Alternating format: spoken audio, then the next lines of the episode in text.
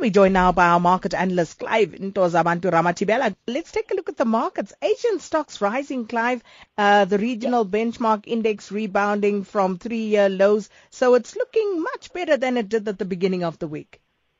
It does look a little better, Sakina, but let's not put it uh, aside that we did have a terrible week uh, right from the Monday. In actual fact, if you even include the week before, it's been very, very difficult for the Asian markets. They did rise, which brought some, uh, uh, I suppose, some uh, positive sentiment into the market once again early after this morning. I think it has to do.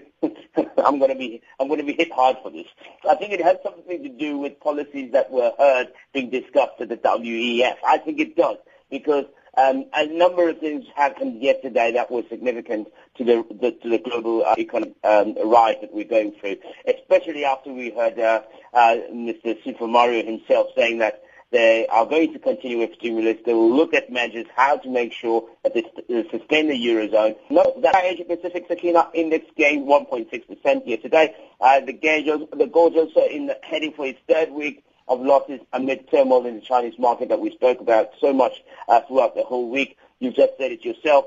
The lowest that we have ever seen now is running away from us. This being this this uh, this is the Brent crude oil price, which is now uh, going into the twenty-seven uh, twenty-seven dollar mark, uh, which is quite incredible. Uh, that is per barrel, obviously. So the European Central Bank will voice out support for March, uh, while China, also the Vice President of China, also mentioning some significant changes that they need to do to make sure that they stabilise the economy there. So very interesting times that we're living in, Sakina, indeed.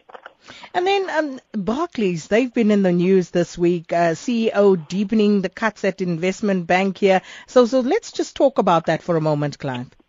It's quite, it's quite worrying, Sakina. Um, and I remember we, you and I spoke about it. I think it was uh, in October last year um, about their plans and the fact that we know that not just Barclays, but a number of banks have been hit hard uh, by this uh, uh, this global economic Uh, Uh, crisis. So, and, and what's happening is that banks are very quick. They're always the first ones to actually give a signal of how serious things are. If you remember back in two thousand eight, I, do, I don't have to mention, uh, you know, like the Lehman Brothers and what happened there, which sparked the entire banking sector, and we realized that the greed has gotten the better of our of our bankers, and now that all of a sudden everything just went into uh, went spiraling down. And so this time again, Barclays is concerned. It's concerned about its numbers, and we've seen this even in their biggest, as, as the, the biggest shareholder in A B S A in South Africa. That's restructuring is very, very important for them. So now we hear that they're going to be cutting about one thousand two hundred jobs uh, across the world, and they're going to be exiting uh, businesses and closing offices in countries around the world. And this was confirmed by the C E O yesterday. Let's remember they fired the C E O, the previous C E O, yesterday, last year, after they were not convinced that he knows the strategy of uh, that they have to go through to, to make them profitable again.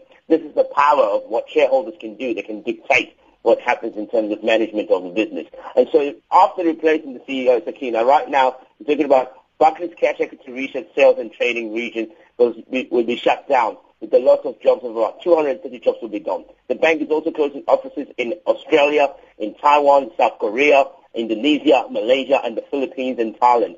And so everybody's very, very concerned about that. But it is the strategy to make sure that the bank is profitable again. Will they leave Africa? Hmm. Mm. Time will that tell. That is the conundrum. Time will tell, conundrum. And it doesn't seem as though we'll we'll have to wait too long because there no. does just, uh, seem to be quite a lot of movement there.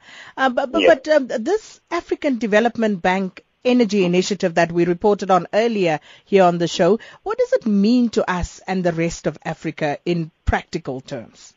There's a few things, and it's not concerns. It's just things that I think that we, we it that, that shows a little bit of a gap, Sakina, is that it, it, it, does the African bank's policy and, and its, its monetary policy and, and its understanding of the African continent also take into, uh, into consideration the National Development Plan, because those have to be uh, in agreement for this to actually work. It's a fantastic initiative. I mean, uh, we're talking about here about uh, twelve billion U S dollars to be used to uh, empower and, and give energy to South Africa, to, to Africa. But what's sad, Sakina, I think you and I will, will agree on this, is the fact that there's more than six hundred million Africans who are living without electricity. But let's forget load shedding and no electricity at all.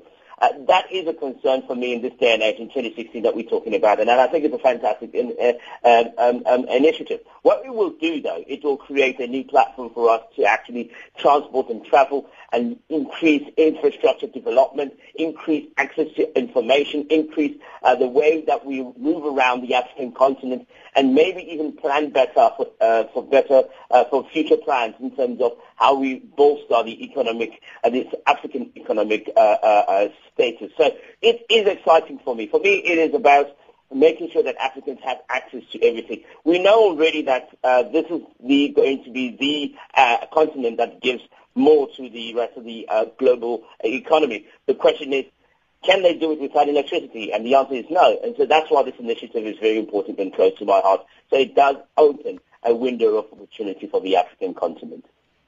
Well, that's it for this week. It is that week, and I want to say, it's almost the end of January. Kunzima, boss, but what weekend? That sounded like a January was a weekend, but I'm sure it will be better next week. Thank you so much, our market analyst Clive Ntozabantu Ramachibela.